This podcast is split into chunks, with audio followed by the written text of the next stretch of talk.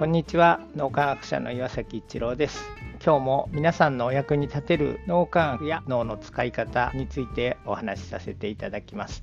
共同体思考と古分離思考の脳の使い方で反省をするっていうところにも違いが出るなっていうことに気がついて古分離思考でいると二元対立なので必ずいいものがあって悪いものがあって二元対立の考え方をしていると例えば反省するっていうと過去がこういう悪いことがあったから直しましょうっていう対立構造で考える共同体思考の脳の使い方をしていると過去に起こったことっていうのはそれなりにこう良い意図があってそれをやってってきたそういうふうに捉えるのでありがたいとして感謝するとしてもさらに素晴らしい未来を作るために方向を変えましょうっていうことをできる。だから誰も悪者にしなくてもより素晴らしい方向に舵を切っていけるっていうのは共同体思考の脳の使い方で例を挙げるとある団体に属していてそこでやってること素晴らしいことをやってると思ったしいい志でやってるのも知っていたので僕自身もそこに入ってありがたいなと思っててあの人たちはあの人たちで素晴らしい志を持って僕としてはいまだにその人たちをリスペクトしているし僕たちは僕たちで新しい方向に舵を切りたかったのでどちらもいい形で大会させていただいて自分たちの新しい未来を築くっていうことをしたので共同体思考でいるとどちらもだからいい状態でそれぞれの素晴らしい未来を作っていけると思ったのでやっぱり脳の使い方の違いで方向性って随分変わってくるなっていうふうに感じました。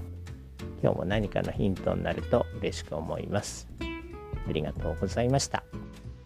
この3分脳みき気に入られた方はメルマガでも脳みやきのことを発信していますので脳みやきメルマガ検索してみてください。そちらからも脳みやきあるいは最新の脳科学のことを学んでいただくことができます。皆さんのお役に立てると嬉しく思います。今日も素晴らしい一日をお過ごしください。脳科学者の岩崎一郎でした。ありがとうございました。